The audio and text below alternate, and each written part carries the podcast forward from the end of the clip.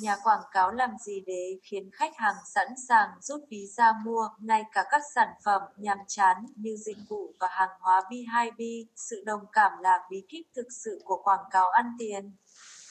Nó cho phép bạn xây dựng niềm tin và cân bằng hoàn hảo các tính năng và lợi ích cho khách hàng cụ thể mà bạn đang nhắm đến. Khách hàng hào hứng mua khi họ cảm thấy bạn hiểu họ. Ngay cả khi bạn đang bán thứ gì đó nhàm chán, điều đầu tiên bạn học được trong tất cả khóa học bán hàng hoặc viết bài quảng cáo là mọi người mua hàng dựa trên cảm xúc.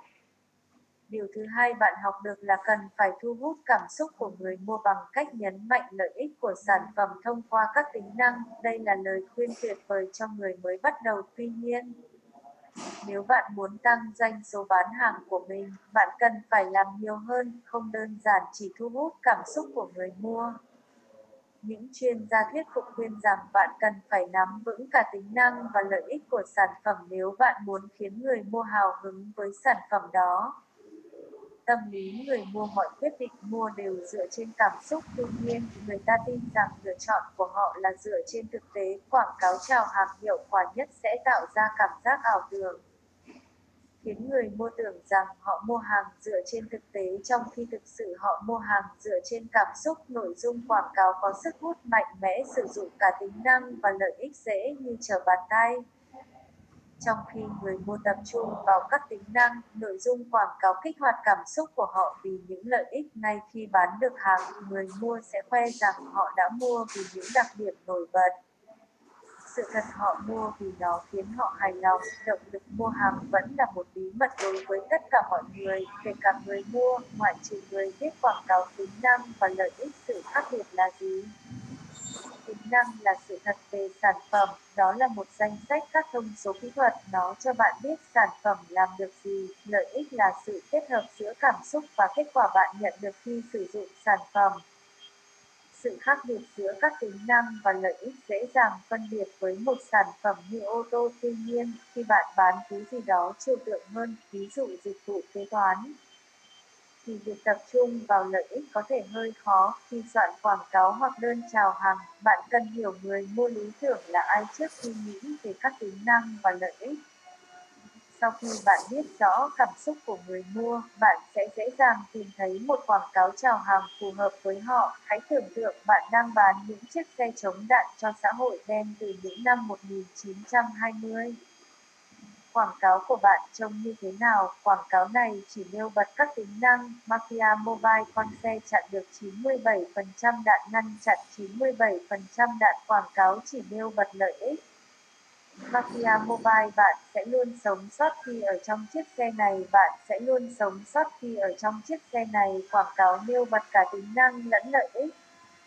Mafia Mobile chiếc xe này giúp ngăn cản 97% đạn súng để không có gì có thể chạm vào bạn khi thực hiện chuyến đi tiếp theo. Chiếc xe này giúp ngăn cản 97% đạn súng để không có gì có thể chạm vào bạn khi thực hiện chuyến đi tiếp theo. Cân bằng tính năng và lợi ích quảng cáo thứ ba có sức thuyết phục nhất vì nó dựa trên mong muốn và nỗi sợ hãi của thị trường mục tiêu đồng thời cung cấp cho họ một thực tế cụ thể để họ đưa ra quyết định. Một tay xã hội đen dù muốn thoát khỏi tội ác, nhưng họ đồng thời cũng sợ các băng đảng đối thủ gây tổn hại. Quảng cáo đầu tiên đưa ra thống kê thú vị nhưng nó đòi hỏi người mua phải vận động trí óc rất nhiều để kết nối tính năng với một lợi ích quảng cáo thứ hai có sức hấp dẫn mạnh mẽ về mặt cảm xúc. Nhưng nghe hơi nhạt nhẽo và không có bất kỳ sự kiện nào để chứng minh cho lợi ích đó. Quảng cáo thứ ba tạo ra sự cân bằng phù hợp giữa các tính năng và lợi ích tuy nhiên.